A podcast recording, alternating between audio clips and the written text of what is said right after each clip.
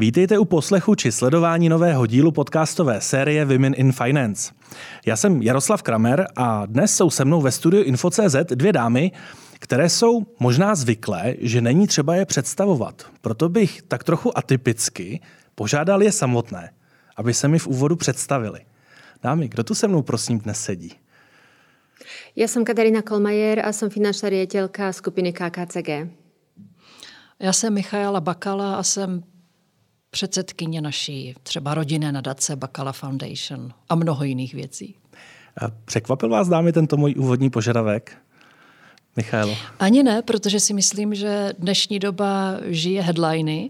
To znamená, udělat to pro lidi jednodušší a srozumitelnější eh, v podstatě dává smysl. Takže ještě bych k tomu dodala za Katarínu i za mě, eh, že jsme obě dvě maminky a ženy a manželky. A to si myslím, že je i součástí dnešního rozhovoru částečně také. No a tak to já bych potom dodal, že jste obě dvě úspěšné ženy, které se pohybují mimo jiné ve světě financí. Dodala byste ještě něco extra, Kataríno, nebo už uh, máme všechno vyčerpáno? Já jsem si Mišelka to za mě dodala. To bylo to důležité a v tom žijem. Námi, vy se obě dvě znáte, to můžeme na úvod tohoto mm. podcastu přiznat a současně jste spolu v rámci vyhlášení uh, ocenění Top ženy Česka, žebříčku Top ženy Česka, vedli debatu na pódiu. Vy jste se umístila mezi top třemi vítězkami letos. Tak k tomu dodatečně, Kataríno, ještě gratulujeme. Děkuji. A pokud mám správné informace, tak na pódiu probíhal rozhovor, kde se vás Michaela ptala. Tak bychom takto na úvod si obrátili role. Jestli je něco, na co byste se ráda v úvodu tohoto podcastu zeptala Michaeli Bakala. Hmm. No tak ona sama, ano, ano, ďakujem za tu príležitosť. Um, uh, Míša sa ma spýtala, jednu z otázok bolo, čo by som robila s českým uh, rozpočtom. A, a já, jak žijem v tom životě tých, toho biznesu, toho mikro, mik, jako mikroekonomiky a nie makroekonomiky, no, tak jsem jako hledala, hledala odpověď, jakým způsobem, ale myslela jsem si, že ona na to má názor. Tak bych se teraz pýtala, ako by to spravila ona tak to je hodně vysoký výkop ze startu. to, to musím teda potvrdit, že takový Děkuji. dotaz bych se netroufl ani já sám položit. Ale, ale jsme ve správném pořadu. Eh, já se mohu vymluvit hned ze startu, že jsem nestudovala v životě finančnictví. To znamená, že můj pohled je praktický, manažerský, možná hmm. biznisový. Eh, nejsem makroekonom, ale eh, když sleduji politickou situaci a vývoj té hospodářské situace v naší zemi v podstatě od začátku těch 90. let, tak si myslím, že na tom nejsme tak špatně. Hmm. Uh, vidím ty debaty třeba o, o vstupu nebo akcích České národní banky, do jaké míry třeba měla vstoupit nebo neměla vstoupit uh, během inflace uh, do těch otázek státního rozpočtu. Vidím, jakým způsobem se trápí vláda, jestli tedy má ekonomiku uvolňovat nebo šetřit. A na to podle mě ten jasný, jasná odpověď není. Já si třeba myslím, že Česká republika v určitém období již měla mít připravený přístup k euru. Já si myslím, že toto také je součástí naší transformace. Hmm. Myslím si, že těch peněz v ekonomice je dostatek ale že ten stát trošičku zaspal modernizaci celého toho procesu. Hmm. Takže já mám ten pohled ještě víc vzdálený než ty, protože já dnes nevím, kolik činí v podstatě hmm. v konkrétních číslech celý náš státní rozpočet. Ale myslím si, že by se dalo v těch kapitolách toho rozpočtu již před deseti lety, to znamená, že bych to nevyčítala současné vládě, už ty věci měnit před stihem, co nás čeká. Já jsem pracovala pro ODS v roce 2000 až 2003. To je hodně dlouhá doba, a už v té době se samozřejmě diskutovalo vážně, jestli se zavede nějaké školné. E, debatovalo se o reformě, e, penzijní reformě. Podívejte se, co se odehrálo. Vůbec nic. A samozřejmě ještě v roce 2000 se ozývaly alarmující hlasy, teď už ale je ten čas.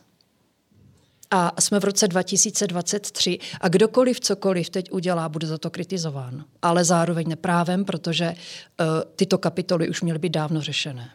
To jsme začali pěkně zostra. Děkuji, to, to, mě, to bylo to, to jsem se s rozběhem. Děkuji. Ale já jsem věděla, že na to máš názor a že to sleduješ, takže děkuji. Eh, tento podcast možná pro tuto chvíli mm. bohužel není odborným, je spíše o vás, o vašem vnímání kariéra a světě kolem vás, ale abych využil to výkopové téma. A, tak vy jste obě dvě naznačili, že tu situaci v Česku sledujete tak trošku zpovzdálí. Uh, protože primárně ten fokus je jinde, ať už je to v mhm. rámci mm-hmm. vaší společnosti, ať už, ať už u vás je to v rámci mnoha dalších zemí na světě. Tak by mě zajímalo, jak moc vášnivě prožíváte věci, které se týkají Česka. A jestli je nějaké téma, které vždy vám rozproudí krev v žilách. Kataríno. Že ať se děje, co se děje, tak když se něco v Česku no. děje, tak to má vaší pozornost. Vlastnostně, tak to je taká, taká skôr drobnosť. Já, já sa na, ano, dívám se na to viacej zvonku a relativně, protože jsem žila a stále žijem v mnohých krajinách a já vlastně jednu věc, ktorú už jsem to hovorila, si ľudia neuvedomujú, ako sa tu žije dobre, relatívne. Hej, aké, aké prostě majú ľudia, stredná vrstva, aj nižšia vrstva životnú úroveň, uh, relatívne dobré školstvo, relatívne dobré zdravotníctvo a v podstate to si myslím, že keby, a tí ľudia, ktorí ten prehľad nemajú, tak si to možno aj nevážia. A to tu treba a to, čo bola Míša tými krokmi a tým plánovaním vlády uchovať. Aby naozaj to bola krajina, e, kde sa ľuďom napriek všetkým problémom, ktoré, preži- ktoré momentálne prežívame vo svete, kde sa, majú, kde sa ľuďom žije dobre.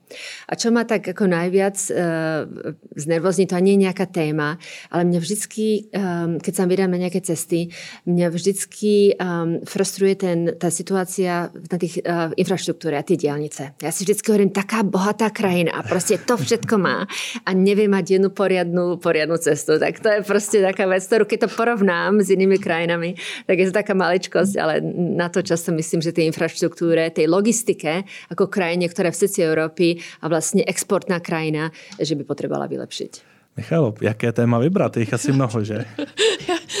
Infrastruktura je jedna z nich. Eh, já myslím, že jako Brňanka, která si myslela, že už při 30 lety pojede bez zastavení do Vídně a myslím, že to pořád ještě mě jednou teď říkal, že není propojené, mm. tak říkám, to není možné. Prostě po 30 letech na to není výmluva.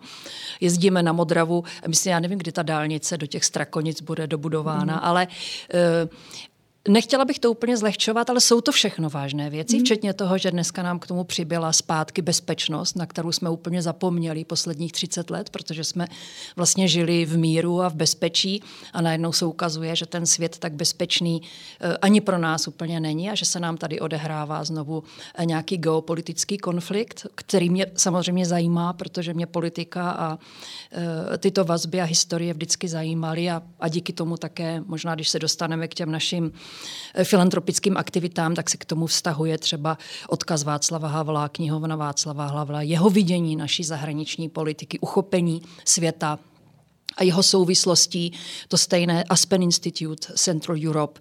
Eh, měla jsem tu možnost třeba před více než 20 lety eh, potkat osobně pana Orbána. To byl úplně jiný člověk a politik, eh, než je třeba dnes a hmm. jaké hodnoty, jakou politiku vlastně aplikuje u našich sousedů.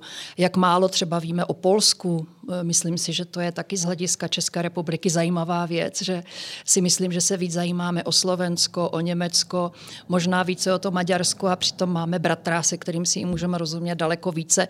A rozhodně ta témata by nebyly jenom, kde se kupují lepší a nebo levnější potraviny a podobně. Ale vrátila bych se k tomu, co mě zlobí, a to je po celém světě a v Česku samozřejmě jsem na to citlivější, protože je to malá země a všichni se známe, plus minus. Je hloupost a a určitá taková ignorance.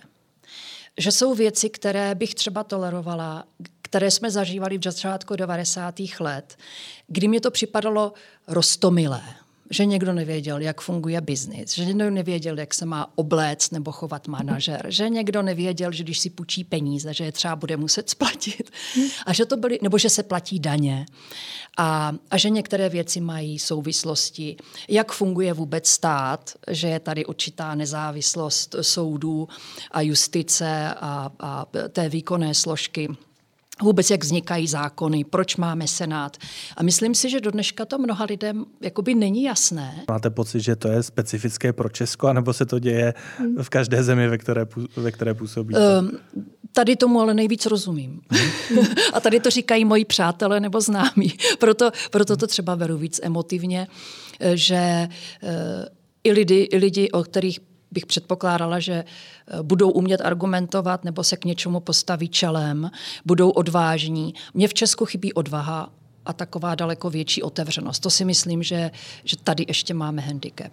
Abych to přetransformoval do biznisového světa. Dovedete si představit, že by někdo uspěl v biznise, aniž by měl odvahu? Mm, to si nevím představit. To si myslím, že je nutná podmínka. Je. Takže všichni ti, co mají odvahu, asi přešli na, do, do biznisu. Ale aby to nevypadalo, nebo aby to nepůsobilo příliš pochmurně, tak eh, pojďme vybrat jednu věc, která vás na Česku baví. A nemusí to být česká politika. Co byste vybrala, Kataríno? To mňa, mňa naozaj baví zase hm, tak Česko, Česko ako malá krajina, malý trh, vlastne čo, čo sa mi veľmi páči a čo, čo aj rozdieluje, je rozdiel medzi inými malými krajinami v uh, strednej Európe je, že ten český biznis musí rozmýšľať uh, vo veľkom. Pretože ten trh je tu malý, 10 miliónov ľudí, to proste nestačí. Takže čo sa mi na Česku páči, že aj keď, že tí proste, ktorí tu odvahu majú a tí, ktorí podnikajú, tak mnohí z nich podnikajú v zahraničí. Že sú proste české firmy, ktoré sa etablovali a uspeli uh, v zahraničí. Tak to si myslím, že, že je jako pre, pre tu biznisovou sféru, uh, to obdivujem. Co byste vybrala Teď to mám jednodušší, protože uh, já vlastně 14-15 let potkávám ty nejchytřejší děti z naší mm. země a to je největší optimismus, který mm. se mi vždy vlije dožil, protože opravdu mám slzy v očích, když vidím, uh, z jakých třeba prostředí přichází. To nejsou děti z privilegovaných rodin, to jsou děti z celé České republiky a logicky pokud žádají o pomoc, tak to není proto, že si to mohou dovolit, ale protože na to mají a potřebují pomoc. A v těch lidech samozřejmě vidím tu budoucnost a tu naději a nevidím to vůbec černě. Já když o tom hovořím kriticky, tak o tom hovořím jako maminka s dítětem. Ty na to máš, tak to prosím tě udělej. jo, jakoby, eh, eh, my se tady máme velmi dobře, pokud si to ale sami nepokazíme. A to hmm. je to, o čem vlastně asi celá ta debata je. O to je o to, o čem proč říkám, proč jsme nemohli některé věci a proč na to neměli odvahu ti politici udělat před 20 lety. Všichni o tom problému věděli. To byly hodiny a hodiny, kdy o tom diskutovali. Hmm. Teď, teď jako to je až prostě to už je nuda. A čl- mě jako člověka z biznisu a člověka, který musí rozhodovat a musí věci posunovat mm. dopředu, nesmírně dráždí. Proto já bych nemohla být v té politice, protože já jsem zvyklá i klidně za to vzít tu odpovědnost, ale chci rozhodnout a ty věci posunout. Když vidím dneska, že nám rozpočet poteče příští rok, já to rozhodnutí musím udělat dneska večer, zítra, svolat uh, zhromáždění, board, přepočítat cash flow. Ten stát to musí přece dělat taky.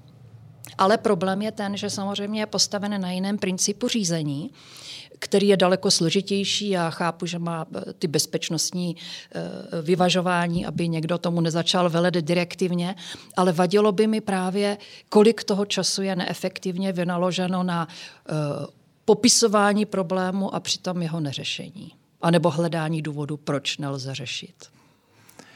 Vy jste tady uh, souhlasila uh, uh, většinu času. Mm. Co Michála hovořila, to je jenom pro ty, kteří nemají možnost vidět video. Mě tak napadá, um, kdyby se vytvořila taková skupina nejlepších finančních ředitelů v Česku, aby pomohla se státním rozpočtem, tak to by mohlo výjít, ne? Tak určite by vedeli poradiť, ale ja, to, ja sa zase, jak, jak to Miša rozprávala, tak som rozmýšľala, ono, je to problém, ale neexistuje, keď sa pozerám, ako to funguje v Spojených štátoch, keď sa pozerám, ako to funguje vo Veľkej Británii, ako rozmýšľam nad príkladom krajiny, ktorá je v tomto smere naozaj zodpovedná a tí politici tie ťažké rozhodnutia urobia a fakt ich nie je veľa. Takže si myslím, keby to bolo jednoduché, už by to asi fungovalo niekde inde, ale tých záujmov a tých, tú snahu byť znovu zvolený a, a proste uh, uspokojiť uh, hrať, urobiť aj to, posunúť sa dopredu, ale zároveň si udržať tú podporu si, si ako, tiež by som to nemohla urobiť, nemohla robiť, ale si myslím, že je to úplne iný, iná, iné schopnosti, hej? Že, to, že, to, že, to nie je, že to nie je jednoduché. No. Dámy, pojďme se vrátit na začátek našeho povídání, kde mm. jste se představovali. Eh, můj následný dotaz je velmi jednoduchý. Proč děláte to, co zrovna děláte? U mě to bude kombinace toho, že mě to baví, mm-hmm. ale že mě k tomu život postupně dovedl. ty možnosti. Potkala jsem během svého života mnoho zajímavých lidí a dostala jsem opravdu mnoho zajímavých příležitostí a zpětně jsem ráda, že jsem třeba si i to vyzkoušela, mnoho těch pozic nebo těch rolí. Hmm. A člověk aspoň třeba zjistil, co, co mu nesedí, nebo co už si vyzkoušel, v něčem uspěl, může se posunout dál. A dnes podle mě jsem na takové uh, pomyslné životní křižovatce. Uh, trošku jsem začala přehodnocovat, s čím strávím zbytek svého života, když postupně vlastně nám mm-hmm. děti dospějí. Uh, ještě se cítím pořád silná a zdravá na to, abych nešla do důchodu, ale naopak, abych mohla ty své životní zkušenosti zúročit a u mě v mém případě už ne ve finančním hledisku, ale třeba právě v té filantropii a třeba eh, v mém případě jsem se rozhodla, že vystuduji ještě školu ve Spojených státech eh, counseling psychology, takže možná za pár let eh, budu moct pomáhat lidem i jako terapeut. Takže vás ta kariéra a okolnosti přirozeně dovedly do toho bodu, kde dnes jste. Měla jste to stejně, nebo jste měla před sebou cíl být super úspěšná CFO a jdu si zatím. Nie, nie, vôbec nie. Tiež to je proste tie príležitosti. Ja si jednu vec, ktorú som, som robila um, dobre, je, že som naozaj, keď som tú príležitosť videla, tak som po nej išla. Proste som, som sa nebála toho rizika, zvlášť keď som bola mladšia. Takže sa to tiež vyvinulo tým, že som bola niekedy v nejakom čase, ja som končila školu, keď sa u nás, keď sa vlastne, keď sme zrazu mohli vycestovať, takže to som mala tiež šťastie tým vekom, že keby som bola 10 rokov staršia, asi by to bolo iné. A vlastne um, som odišla, uh, odešla do Spojených štátov, som naučila anglicky, ale za chvíľku už mi to nestačilo robiť za prepážkou v banke, tak som chcela viacej. A stretla som ako ľudí, ktorí skončili MBA a tí mi hovorili, tak ako keď takto baví táto práca, tak sa tiež prihlás na nejakú tú biznis školu. No tak som sa prihlásila a to mi otvorilo ďalšie dvere a vlastne som myšla, keď, keď som mala, mala som trošku instinkt, že som videla ako dobrú príležitosť, keď si myslím, že táto práca by mi sedela, uh, tak, som, tak som do toho už tak aj pocitovo išla, keď som ako niečo, niečo proste za nejakou tou profesiou alebo, uh, alebo nejakou konkrétnou firmou, jak som sa rozhodovala. No, a, no ale nebrala som, nebrala som si, teraz keď sa pozerám spätne, tak som nešla do toľko, mm, bola som hodne konzervatívna, že som v, tých prá, v tej práci, keď ma niečo bavilo, ako dlho vydržala. Ne? Mm. Že som vlastne, tým, že som mala aj rodinu, aj deti, a takže som bola taká skôr, jak sa poviem vždycky risk averse, že som si povedala, tak ako tá tráva je vždy zelenšia vonku za plotom, ale zase to tu tiež tak nie je zlé. Takže v podstate, v podstate som bola 15 rokov v jednej práci ale ma to bavilo, bolo to rozmorodé. A potom som chvíľku zmenila a to mi úplne nesedelo, takže som viac začala hľadať niečo, nejakú inú príležitosť a zase nejakým inštinktom uh, som sa dostala do, uh, do, do KKCG ako, a tiež som si s inštinktom vyberala tú skupinu, kde si myslím, že by, uh, že by som mohla byť spokojná a, toto, ma, toto ma ako nesklamalo. Hm. Tak jak to popisujete, tak to hm. působí, že to byla téměř procházka růžovým sadem, že, to, že se to tak jako stalo a že to ten osud hm. přival, ale mám pocit, že to v mnoha ohledech bylo těžce odpracovat odpracované. Když se podíváte na ty roky, kdy jste si intenzivně budovala kariéru, mm. know-how, zkušenosti, je to objem práce, do kterého byste se takhle zpětně znova klidně pustila? Ale áno, ja myslím, že áno, že to nelutujem. Jak bolo to hodne práce, ale už, na tej, už v tom konkrétnom mieste. Hej, už keď som tam bola, tak som sa nevzdávala. Aj keď mi to teda na začiatku nešlo, aj keď som nemala dobré hodnotenia, tak som proste mala takú tú, tú, tú výdrž, že som, že, som, um, že som to vydržala, až kým som mala pocit, že som v tom dobrá. A potom si povedala, teraz už môžem odísť. No a potom si povedala, tak už som v tom dobrá, už mám dobré hodnotenia, už ma povýšili, tak kam by som teraz išla. Takže to bolo proste takým nejakým um, ukludňovacím, seba ukludňovacím spôsobom. Um, je, ale myslím, že nelutujem, že som jedine, čo lutujem, samozrejme je ten balans, koľko som pracovala, koľko som uh, uh, trávila času pred seba, ale zase, keď vás tá práca baví, tak, uh, tak to vlastně je aj nějakým způsobem hobby. Hej, takže... Tak jak jsem pochopil hmm. z toho, co jste říkala vy, tak ten balans se hledá neustále. Určitě. Určitě. Já myslím, že patřím k těm lidem, kteří si najdou ten čas se zamyslet a podívat se uh, sama na sebe a na tu situaci, ve které člověk se nachází. V životě jsem v těch situacích přesně stála několikrát, eh, ať už těch osobních nebo pracovních eh, rozhodnutích. Ale je pravda, že jsem si tu cestu víceméně hledala náhodně a sama, což si myslím, že v dnešní době Jediné, co bych udělala jinak, že možná kdyby někdo v tom roce 1989 si mě vzal třeba na pohovor a zjistil by vůbec, k čemu mám předpoklady mm. a jaké jsou možnosti, tak to v té době nebylo. Já jsem to hledala také náhodně a intuitivně. Mm.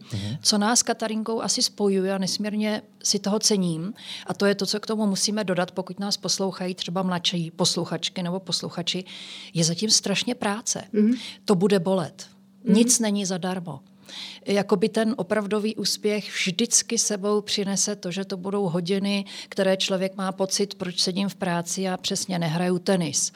E, že naše generace v těch 90. letech já jsem nepočítala hmm. žádnou pracovní dobu. Já jsem zvedala telefony přes víkend v neděli o půlnoci každý den a mně to nepřipadalo divné. Já jsem e, to brala tak, že se vzdělávám, že s každou další hmm. možností, setkáním i překonanou krizí vlastně buduji základ, že třeba za pár let se mě to zúročí, ale nechtěla jsem to ve 20, nechtěla jsem to ani ve 30, dokonce přiznám, hmm. že i ve 40 pořád jsem byla připravená dělat víc možná, než co mám v pracovní smlouvě. Já nevím, jestli se to v nás vzalo výchovou, nebo jestli je to přirozené, ale mně šlo přesně uspět v té pozici, něco se naučit, odevzdat uh, podle mé třeba představy dobře odvedenou práci a neodejít z pozice nebo od toho úkolu dřív, než ho opravdu dodám nebo splním.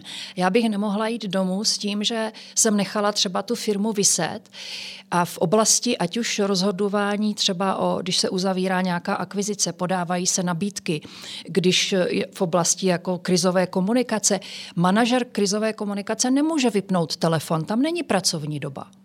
Já jsem mohla odjet třeba v pátek v poledne už do Brna za rodinou, ale pořád jsem byla samozřejmě připravená hmm. na to, že krize se spouští o Vánocích, o dovolené, o víkendu. Takže je mnoho nedělí, mnoho televizních debat, mnoho prostě situací, kdy se musí zkontrolovat a vydat tisková zpráva a nemůže nikdo čekat do pondělí, do devíti do rána, až se všichni potkají. A toto mi ne, v dnešním světě trošku chybí, hmm. že jde o tu věc a mě vždycky šlo o tu věc. Pak samozřejmě je to na mě, jak si ji uspořádám, do jaké vlastně jak si to umím efektivně zorganizovat, abych pořád tu svoji práci a i tu rodinu nebo to soukromí mohla uh, si jako zabezpečit. Ale uh, v dnešní době jsem trošičku nervózní z toho, že lidé by si chtěli jakoby hned ze startu toho života užívat, že ten život je nebude bolet, že, že něco půjde jednoduše, že jim vždycky někdo pomůže. Ano, ale očekává se od nich, že, že to odpracují. On to někdo totiž odpracovat musí, to se nestane jen tak. Tak to jsem jenom chtěla říct, že uh, Katarinka i já Eh, jsme se podle mě nikdy fakt nevezli a že to nikdo neudělal za nás. Že jsme dostali šanci, ano, ale do té školy musela jsem jít já i Katarinka. Že jsme dostali rozpočet, se kterým jsme měli něco udělat, nebo firmu, kterou jsme měli zhodnotit, nebo vybudovat, nebo někoho zastupovat, nebo vymyslet nějakou strategii, to za mě nikdo neudělal. To prostě bylo na naší práci, na našem rozhodnutí. A také samozřejmě za to vzít i tu kritiku nebo i ten neúspěch. Nejenom úspěch. Předpokládám, že to asi podepíšete, to, no, co tady 100%, 100%, je to jako, já, já jsem ani nikdy si neurobila pauzu v práci, okrem teda materských, nějakých jako materských, keď jsem byla na materskej, protože jednak, jednak jako, ja z dnešného dňa stále sa pozerám, jaké som mala šťastie, vlastne, že som, sa, že som prišla k týmto príležitostiam, tak nejako som sa vždy bála zastaviť, že už sa do toho, že už z toho ako úspešného vlaku alebo z toho zájmového vlaku tej kariéry, eh, že zoskočím a že už, už tam nenaskočím. Hej? Proste stále som si, stále som si to, eh, stále si to nejako veľmi vážim a považujem to za um, že som mala hodně šťastia, že sa mi prostě naskytli takéto príležitosti. Takže uh, ja to, ja to potvrdzujem 100%. Ja si myslím, že, že v mojom prípade to bolo tak, že ľudia alebo kolegovia, alebo mentori mi pomohli. Vieš, som našla ľudí, ktorí, ktorí našli záujem v mojej, v mojej kariére, ale bolo to väčšinou ľudia, ktorých som spoznala treba z banke, mojich nadriedených na nejakých projektoch a že vlastne boli otvorení mi, mi poradiť, boli otvorení uh, ma nejako, áno, poradiť, nájsť si na mňa čas, ale nemohlo to byť tak, že by som za nimi prišla bez toho, aby ma poznali a že som o nich niečo chcela. Muselo byť naozaj, že, že som už mala tú kredibilitu, že ten človek za to stojí, aby som do neho investoval nejaký čas a, a ho, ho mentoroval. Myslím si, že tento velmi, velmi silný vnitřní drive je příznačný pro eh, všechny mm. úspěšné ženy, které tady mm. máme na druhé straně stolu. Mm. Ale jedna věc je, že tyto požadavky můžu mít sám k sobě. Mm. Ale otázka je, jak moc se v dnešní době nosí mít tyto požadavky i ke svému pracovnímu okolí. Um, Možná takto bych nechal no, tu otázku no, je položenou. To, je, to, je to, nie je to také jednoduché. Já to zabúdam, že, že, tá, že tá, protože ja som vyrastla v tej investičnej banke, kde sa pracovalo, no keď som išla domov pred polnocou, keď som bola associate, tak to bol úspech. Hej? Takže som na fakt ako, sa s tým počítala, že takto pracuje a za to je príslušná odmena. No ja na to teraz niekedy zabúdam, že som v iných podmienkách a že vlastne, a som priniesla takúto kultúru do, do, do môjho týmu, proste keď pracujeme na projekte, na financovanie, na akvizície, no tak pracujeme, kým sa to neukončí. No a niekedy sa mi to vracia, že proste ľudia, ľudia si myslia, že ten život mal byť viacej zbalancovaný, ale ja to bohužiaľ inak robiť, e, robiť neviem. No ako, nie sme na strane, sme na strane toho kupujúceho, nie sme my, ktorí vlastne sa stará toho klienta, tak si myslím, že o to je to lepšie, že sa ten vlastne systém prispôsobí nám, ale je to tak a to isté moje dcery, ako mi hovoria, že nič pre mňa nie je dosť dobré. Hej? Tak ja musím si dávať na to pozor, lebo to zase tiež nie je, nie je dobré. Človek sa môže stať veľmi negatívnym, takže si musím dávať pozor, aby som bola aj pozitívna. A, takže si cíleně si, říkáte, teď musím, musím pochválit. pochváliť. Teraz musím pochváliť, musím posadím, musím niekomu zavolať. Hej, si to, si to pripomínam a je to potrebné. Je to vlastne môj, môj taký ako manažerský nedostatok, že že dosť, ano, eh, že by som mala být viacej pozitívna a viacej chváliť. Michalo, možná ti studenti, eh, které máte kolem sebe, tak ti tento vnitřní drive mají. Určitě. Určitě eh, tam je příjemné, že to je ten výběr těch lidí, kteří už museli udělat velký krok k tomu, že vůbec byli přijati na ty nejlepší školy ve světě a hmm. zatím už je v jejich mladém věku obrovský úspěch. Oni jdou někdy i navzdory rodině, protože rodiče kolikrát zrazují stojí to hodně peněz, už se nevrátíš domů, mm-hmm. něco se ti v zahraničí stane, neblázni, jako tady to stačí, že jo. Kdo, může to být i, i jiné tlaky, jsou to třeba dnes eh, rodiny, kdy maminka řekne ano, tatínek řekne ne. E, není to, není to úplně jednoduché, nebrala bych to na lehkou váhu. Pozbuzuju všechny, kteří chtějí, tak jako já vždycky říkám, Honza šel do světa e, na zkušenou. Mm-hmm. A Eh, podle mě znát ten svět jenom z toho obyváku je málo. Jo, mnoho lidí eh, přečte i spoustu eh, zpráv a má pocit, že něčemu rozumí, prostudoval nebo procestoval svět, jak se říká, prstem po mapě. Ano, někomu to stačí a dokonce se mnoho věcí naučí. Ale řekla bych, zažít to ucítit to, ochutnat to, eh, opravdu si na něco šáhnout a někdy si třeba i ty ruce zašpinit nebo si rozbít koleno, je vlastně strašně fajn, ale ne všichni na to mají povahu. A eh, toto si myslím, že je eh, mnohdy rozdíl přesně s lidmi, se kterými pracuji, že já potom podvědomě hledám eh, stejně motivované, self-motivated, jako by lidi, kteří je práce baví. Oni nejdou do práce, aby vydělali peníze primárně. Oni nejdou do práce, aby nebo nejdou do školy, aby získali titul. Už to už je vlastně rozdíl. Někdo jde do školy a jde se něco naučit. A teď je na něm, kolik se toho naučí, jak to pak zúročí, jaké má hodnoty.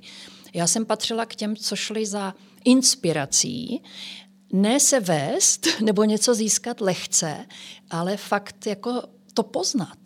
A toto si myslím, že je pro mladou generaci dnes nesmírně důležité, že e, poznat svět jenom skrz sociální sítě, nebo to, že si můžou ovšem pustit e, přesně podcast nebo e, YouTube video, mm-hmm. je sice fajn, ale běžte si zaližovat běžte vylézt na nějakou horu, e, opravdu se přihlas na nějakou školu. Co, když, když tě to nebude bavit, můžeš dokonce zkusit jinou. To my jsme tyhle možnosti neměli. My hmm. jsme si museli vybrat jedno, když nás nevzali, tak šel člověk do fabriky mm. že jo, a, a byl pod určitým tlakem.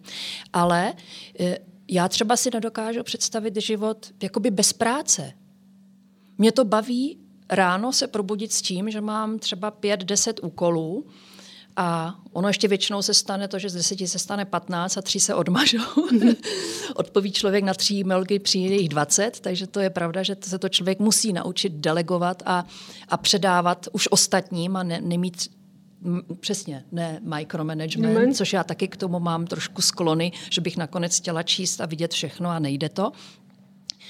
A, ale chci pracovat s lidmi, kterým jde o tu věc. A, a toto potom pomáhá i nám, třeba majitelům nebo manažerům, eh, nebo i těm spolupracovníkům, eh, že to není jenom o tom přijít do práce, posedět si tam, předstírat, že něco dělám, vzít plat a jít domů a jít si zahrát, nebo jít na kole dneska. Jo. Možná takový uh, malý test. Jsem váš motivovaný zaměstnanec a kolega. Přijdu za vámi, že bych chtěl mít půlroční sabatikal. Tak jaká je vaše první reakce, Kataríno? Kolik vám je? No, prvá reakcia je, to, to si mi zrovna nemusel teraz urobiť, teraz sme to nepotrebovali. A potom sa rozmyslím, dobre, tak keď, keď mu ten, eh, on to veľmi chce, keď mu ten sabatikál nedám, tak skôr či neskôr si to asi rozmyslí a bude sa niečo iné, tak si myslím, že to prostě je v eh, náš celkový prospech, aby sme mu to umožnili uh, pri nejakých ako rozumných podmienkách. No, ale prvá reakcia je samozrejme negatívna. ale, ale, ale nedám to na sebe vedieť, lebo pokúsim sa to na sebe vedieť a potom porozmýšľam, či to dáva zmysel, aký to mať vplyv na tých ostatných, či to mať frontu za kanceláriou, že všetci chcú ten sabbatical um, a, a skúsim to nejako vyriešiť. Ak, to, ak, ak vás ako môjho, môjho člena týmu nechcem stratiť. Samozřejmě já se na to ptám proto, protože ta myšlenka, aby člověk poznal svět a rozšířil si obzory, je skvělá, ale ono to moc nejde v momentě, kdy jste od rána do noci v práci, které věnujete hodně času a chcete jí věnovat hodně času. Takže někdy možná ten moment přichází až v rozjité kariéře, ale jaká by byla Já reakce? jsem to myslela, to může být i svět Prahy. Mm-hmm. Jo, jenom já jsem popisovala svět mm-hmm. samozřejmě v té nejširší verzi, proto já třeba jsem vůbec, proč jsem se stala královnou krásy? Já jsem si vůbec o sobě nemyslela, že jsem nějak nejkrásnější československá holka. Mm. Já jsem byla holka z Brna, která neměla na to, že by si koupila letenku, takže když jsem viděla reklamu, že s modelingem si můžu vydělat a že tam je přihláška, která mi stojí 50 korun v roce 1990, tak jsem ji poslala a myslela jsem si třeba, že si mě někdo všimne a spíš, že budu fotit než že jsem královna krásy. Ono to dopadlo jinak. Nikdo mě jako potom jako modelku za stolik nechtěl, protože si všichni mysleli, ona už je královna krásy, tak trošku to šlo jako kontraproduktivně. Ale vlastně skončila jsem s titulem královna krásy a taky mě to vykolejilo e, trošku můj život, protože ono je to na jedné straně bezva, ale Doteď se mě někteří lidé vlastně ptají na tuto kapitolu života, kterou člověk třeba dávno uzavřel. Pak já jsem si teda připomněla organizací soutěže hmm. krásy za kterou si stojím a myslím si, že to byl velmi dobrý a úspěšný eh, počin, desetiletý. Ale samozřejmě eh, nebylo to nic s tím, co by člověk se narodil a umřel, ale uh, myslím si, že poznávat svět se myslela myšlenkově, samozřejmě pokud to jde i prakticky a řekla bych, že se to dá skloubit. Já neříkám, že každý musí lítat privátním letadlem nebo business class a musí opravdu zvládnout 20 zemí za rok nebo za život, ale že se to dá dělat v malém a může ten svět objevovat také tak jenom tak no, jsem to myslela. Jak je to s tím sabatiklem? Já, já bych také se prvně, uh, možná u někoho bych byla ráda, kdyby přišel a řekl. tak uh, to by mě potěšilo, kdyby přišel někdo, o kom se už třeba uvažovala, že by mohl na chvíli zmizet, ale uh, asi bych taky se prvně samozřejmě zamyslela nad tím, jestli je to vhodná doba a jestli to zapadá třeba do té kultury a do, do toho, co ten člověk třeba pro tu skupinu znamená a jestli, jestli to zapadá uh, do toho systému nastaveného. Já myslím, že kdyby přišel někdo, komu je 25 a, a, a že teď, já nevím, pojede s baťohem vylézt na Kilimanjaro, tak by řekla, jestli teď zrovna je to možná ta nejvhodnější doba. Když přijde někdo ve 40 a řekne, že si chce tomu, z tomu dostudovat na Harvardu práva nebo filozofii, tak je to jiná kapitola. Mě to vaše připomenutí um, té kapitoly s názvem MIS připomnělo takovou jednu mini rubriku, kterou jsem v rámci tohoto i předchozího podcastu Právničky měl, a to je neúspěch, který mě pomohl formovat. To je krásná ukázka toho, že něco, co v té době mohlo být vnímáno jako neúspěch, to znamená, že nepřišly ty zakázky, které jste mm-hmm. čekala, tak vás posunulo tím správným směrem. Vybrali byste něco, co jste ve své době považovali, že je neúspěchem, u vás teda ještě něco dalšího. Uh, ale zpětně jste si vyhodnotili, že vás to posunulo tam, kam má. tím cílem je samozřejmě ukázat, že ne vždy se vše daří, ale že možná i ten neúspěch, ono je to trošku kliše, ale že i ten neúspěch nás dokáže dovést k tomu úspěchu. Tak jelikož Michaela už jednu věc řekla, mm-hmm. tak teď eh, tento těžký míč je na straně Kataríny. Ono to není jednoduché něco vybrat.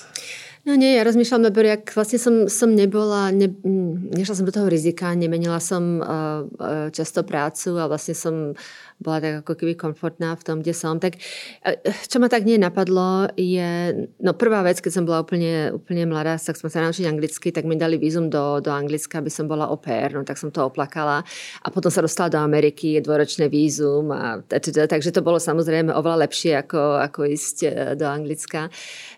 Takže všetko zle je na niečo dobré. Tak to, to bolo také úplne ako prvé, čo ma napadlo. A druhá vec je, mm, ja keď som bola v tom měsíčnom bankovníctve, tak ja som pracovala v oddelení akvizícií a fúzií. Potom som sa presunula do oddelení farmácie, ktoré ma veľmi bavilo. To bolo ako mm. veľké fúzie, veľmi zaujímavé, uh, veľmi zaujímavý priemysel, veľmi zaujímaví, dobrí klienti, s ktorým som si rozumela. No a potom, keď som sa vrátila z materskej dovolenky v roku 2002, tak vlastne som sa vrátila s tým, ale že mi povedali, že tá farmácia je stále pod nejakým tlakom po tej kríze v tých v začiatku roku 2000 a, a že ale sa otvára zase, jak to oni volajú, emerging markets, východná Európa, hlavne Rusko. A niekto si spomenul, že ja hovorím plynule po rusky, takže vlastne už v tej farmácii pre mňa to miesto nie je, ale že proste majú miesto pre mňa v tej Moskve. No ja som mala ešte tie spomienky z tých 90 rokov, jak som tam pracovala v tých projektoch, jak tam nebolo sa kde najesť, jak to tam bolo málo letov a proste tie, tak som sa teraz s malým dieťaťom, ja, ja ma zase posielajú toho, do toho Ruska. To bude, to bude hrozné. Tak som zase oplakala hrozne. Pričom to bolo vlastne to najlepšie, čo sa mohlo stať. Pretože tých dobrých bankárov v tej farmácii a v tých iných odvetviach bolo už hodne. Uh-huh. Versus to Rusko, tam vlastne ľudia s mojou obdobnou skúsenosťou, ktorí ten jazyk ovládali, bolo málo. Takže vlastne oni mi otvorili veľmi zaujímavú príležitosť, ktorá ma naspäť vrátila pracovať s klientami ala Zdenek uh-huh. v, v Česku, v Maďarsku, proste v tejto v našom regióne sezóne, kde som sa vlastne, ako ja už som vlastne vôbec sem nechodila pracovne, len, len, len domov. Ja som všetky projekty mala buď v Spojených štátoch alebo v západnej Európe. A potom vlastne tie obrovské projekty, ktoré som robila v Rusku, kde sme žili. A to zase ako bolo, proste mala veľký vplyv na našu rodinu. Takže vyslovene ten neúspech, kedy som mala pocit, že ma z tej farmácie, mm. ale vyhodili v tej banke a poslali ma zase do toho Ruska, čo som považovala ako druhotnú, zatrest, ako keby druhotnú kariéru, že proste to je proste podradné, aby som, tu nemôžem robiť také tie, tie, tie veľké transakcie, ktoré sú na prvej stránke Financial Times, tak vlastne ako to naozaj malo pre mňa, to bolo veľmi dobré a vlastne mi to, ma to nejakým spôsobom um, som bola v tom unikátna, že som vlastne dokázala aj, aj, aj co má technickú schopnosť, ale som vedela aj ten jazyk. Našla vy byste ještě něco Já jich dalšího. mám víc, protože já jsem možná, eh, já beru větší rizika, já jsem uh, mohla skákat trošku zprava doleva. Hmm. Tak já bych do toho zahrnula i to, že člověk uh, jde do nějakého vztahu a ten nevíde. To třeba také patří k životu a člověk musí mít odvahu si to přiznat a něco s tím udělat. A má možnost buď se o to snažit celý život, anebo zvolit rizikovou variantu, třeba se pokusit o něco jiného, což v mém případě vyšlo asi bych řekla na výbornou. a jsem za to vděčná, že jsem měla tu odvahu eh, se rozejít se svým prvním mužem a založit rodinu se Zdeňkem Bakalou, myslím, že, ale my jsme se v té době neznali, to znamená, to bylo opravdu moje tenkrát velmi nelehké rozhodnutí ukončit nějaký vztah, který teoreticky eh, by mohl pokračovat, ale nebyl dobrý a neměl budoucnost a musela jsem si to ve svých 33 letech přiznat sama sobě, že pravděpodobně jsme někde udělali chybu a také, že to za mě nikdo neudělá, že si to musím rozhodnout hmm. sama a dotáhnout do konce. A pak to bylo, že jsem se přihlásila někdy v začátku 90. let na filozofickou fakultu v Brně obor angličtina, čeština a nepřijali mě. Tak to mě také bylo líto, a řekla jsem si, tak jo, vy mě nechcete, tak jsem odlejela přesně na půl roku do Spojených států. Takže uh, jsou to věci, kdy člověk, a také eh, člověk si uvědomil, uh, tak možná česky ani anglicky ještě tolik neumíš, tak možná něco pro to budeš muset udělat. Je to dobře, že se to stane. Já jsem provozovala dvě restaurace v Brně. Ještě, že jsem se jich zbavila. Představte si, kdybych zůstala hospodskou. Ale tak musím říct, že gastronomie v Brně za posledních několik, několik let šla skutečně nahoru. Tak Já jsem v 94 a 95. roce. Mě bylo 22, 23. Takže jsem ráda, že jsem nezůstala jenom uh, v, jakoby v, provo, jako v pohostinství. No a to je velký rozdíl mezi mnou a Míšou. Ona je podnikatelka. Je, ona bere to riziko, ona podniká a já jsem jako pracovitá zaměstnankyně. Ja som, ja som bola vždy zamestnanec, ja som nikdy proste, a to možno mi aj manžel hovorí, to si si mala nejaký biznis robiť, to si to je proste škoda, že si do niečo nechla. Ale ja som si proste nikdy, nebolo v tých zamestnaniach vždy dobré a ja som to, já jsem to nikdy nějak nechcela. No ale současně ona ta pozice v boardu to už není taková typicky zaměstnanecká pozice, to už z hlediska odpovědnosti toho, jak, jaké břímě na sebe člověk bere, hmm. už je velmi blízko možná tomu podnikatelskému smýšlení. Je to blízko a já jsem ráda, že vlastně můžem s tím podnikatelem vlastně um, sa o tom, že se mnou o tom baví, že, som, že se s mnou radí, že jsem při těch velkých, rozhodnutích a tak dále. Ale ultimátně nevím, že by som ja chcela mať tu zodpovednosť to ultimálne rozhodnutie urobiť. Hej, to jako si myslím, že vím, vím jako čo, kam, kam máš. Je? Mně to prostě takto vždycky vyhovovalo, ale zase by som nechcela být mimo tých uh, velkých rozhodnutí. Hej? To by som jako nechcela. Chcem být s tou súčasťou, ale nechcem robiť to, nechcem mať tu, to bremeno toho finálneho rozhodnutí. Že jste si našla zlatou střední cestu pro vás. No, asi by se tak bylo povedat. A já přeskakuji, říkám, teď jsem se nad tím zamyslela, jsem takový hybrid. Jo? Když budu potřebovat, tak já se pustím ale do malého biznesu. Já také nejsem jako velký hráč. Takže já taky se spíš považuji za takový víc no. zaměstnanecký, manažerský typ, než úplně za podnikatelský No typ. ale dobré, malý biznis, ale má velký, jako, uh, velkou publicitu. Jako keď si robila tu mis, tak sice možno to finančně nebyl velký biznis, ale ta, ta organizácia a ten zásah a potom ten deň, ten priamy prenos, no to klobok dole. Dámy, já bych se závěrem ještě rád vrátil opět k dotazu, proč děláte to, co děláte. Mě to mnohdy evokuje nějaké ideje, se kterými mm-hmm. jdu vykonávat nějakou profesi. Nebo jdu hodně pracovat, ať už je to třeba zabezpečit rodinu, uspět a podobně. Jak často si snažíte připomínat ty ideje, se kterými jste se do té své eh, časově, energeticky, psychicky náročné práce eh, vydali? Je to na denním pořádku, že si řeknete, nebo stává se vám, Kataríno, někdy, že si řeknete, co já tady vlastně dělám? A musíte si to připomenout. Ne. Takže u vás prostě je to v tomto to, ohledu? Ne, já jsem si to, já jsem si nikdy nerobil nějaké cíle. Já prostě pracujem, pracujem, prostě nějak vyvíjí a já se tomu přizpůsobujem. to fakt jako to,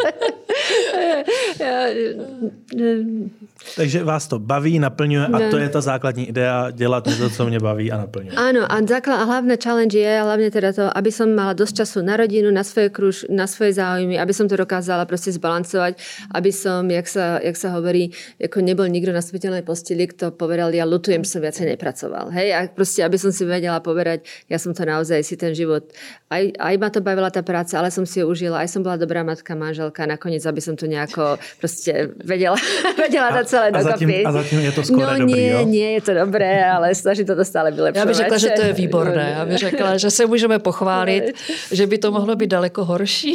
Okay, já to ale já to přehodnocuji, já si říkám, kde se tady vzala, co teď, co zítra.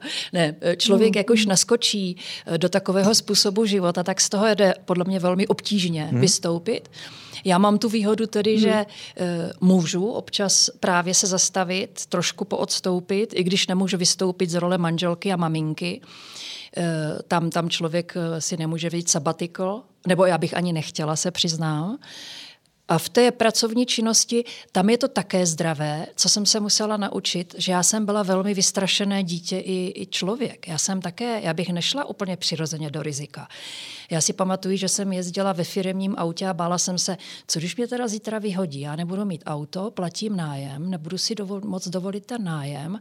A teď už rozjel se ten kolotoč toho, jaká to bude ostuda, až já zjistím, že se budu muset třeba vrátit k rodičům.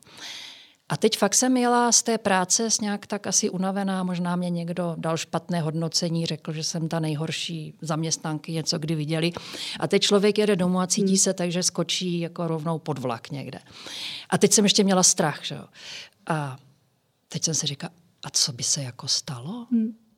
A teď úplně vědomně, a to mě k tomu nikdo nekoučoval, jsem vlastně postupně ty strachy odbourávala a udělalo se mě vlastně nakonec hrozně... A, a říkám, a co?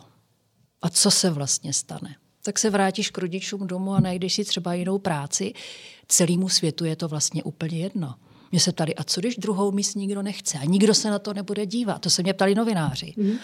Co na to mám? Říkám, no, taky nebudu dělat. No, tak jsem se pokusila, když se to nebude líbit, nikdo to nebude chtít, no, tak co?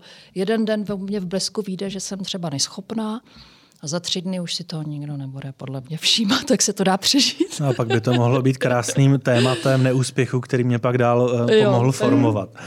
Dámy, úplně závěrem, protože už jsme naplnili čas určený hmm. pro tento podcast, když témat uh, bych měl mraky ještě na další hodiny. Tak pět rychlých otázek, poprosím vás každou za sebe pět rychlých hmm. odpovědí. Uh, v čem jste přísné? A začali bychom vždycky Katarína, Michaela, Katarína, Michaela. A teď už to moc rychle odpověď ne, nebude. Nie, tak ja som podľa mňa prísna v tých nárokoch, že chcem, chcem, mať, tie, chcem mať všetko, chcem, aby to bolo, aby to každý robil na maximum. Hej? Chcem, aby byl na maximum. Já také, když někdo něco slíbí, tak ať to dodá. Mm. A nebo ať řekne, že neumí. Teď začne Michaela, ať je to fér. Mm-hmm. Co vás drží vždy při zemi? No asi můj smysl pro humor, určitý, eh, určitá sebekontrola, že se zase nevidím tak eh, důležitá a tak krásná, jak by si člověk, nebo se vědomoval, jak by si myslel, že opravdu si najdu ten čas trošku poodstoupit, zamyslet se. Vždycky mě hnala dopředu možná víc kritika než pochvala. To je hmm. možná taky zajímavé zmínit, že když mě někdo řekl v tomto nejsi dobrá, nebo se mi nelíbíš, nebo tady si zklamala, tak to po druhé neudělat. Takže sama sebe držíte při zemi. V podstatě sama sebe bych řekla hodně. Jak to má Katarína? Hmm. Mne pomáha, mám veľkú rodinu eh, na Slovensku, moji bratranci majú veľa detí a my sa s nimi stretávame často. A nie sú, finančne sú, sú oveľa menej ako úspešní alebo proste majú iný, iný, iný životnú úroveň. A ja jak vidím, proste, jaký sú, jaké sú tých detí fajn, jak koľko strávia času v prírode, koľko, jak, jak sa stretávajú na rôzne narodeniny, tak jako mě to vždycky, mě to vždycky tak nejako uzemní a povím si tak, já chcem, aby moje děti, já, já, chcem, já chcem toto. Ako ultimátně, já chcem tuto rodinu, já chcem tam patřit a já chcem, to, toto je, čo je důležité. Teď začneme zase s vámi. Co vám zaručeně udělá rizí radost? Moje deti, keď niečo dobré urobia, keď ako niečo urobia, na čo môže byť pyšná, alebo sa prekonajú, alebo určite, určite, určite, výkon, určite výkony, výsledky moje deti. Mm-hmm. To rádi uslyší, předpokládám. Já bych řekla, a taky, když je to normální rodinný den, Mhm. Protože v našem případě je to šest lidí, eh, každý má svůj názor, každý má svůj život, každý má své problémy. Takže když je to v podstatě taková normální rodinka, tak si říkám, to je, to je v podstatě to štěstí, že nemusíme řešit žádné drama. V čem jste se naposledy překonala?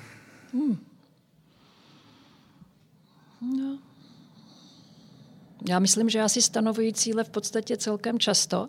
Možná v tom, že teď jsem našla fakt tu odvahu, že opravdu se stěhujeme do Kalifornie a budu chodit do školy. Takže mm, v mém věku nebudeme ho ani říkat, ale uh, jdu zpátky do normálního denního studia. Tak čím to troufnete? No, že som sem prišla na tento podcast, inak by som neprišla. Keď vedela som, že príde Mišelka, tak som prišla. Tak som to prekonala. Samozřejmě oba, oba dva si toho moc vážíme a dáme úplně závěrečný dotaz. V čem jste skutečně, ale skutečně dobré? Kataríno. Multitasking. Já mám odvahu, já vás nezradím. Díky moc. Říkají Katarína Kolmajer, Michaela Bakala.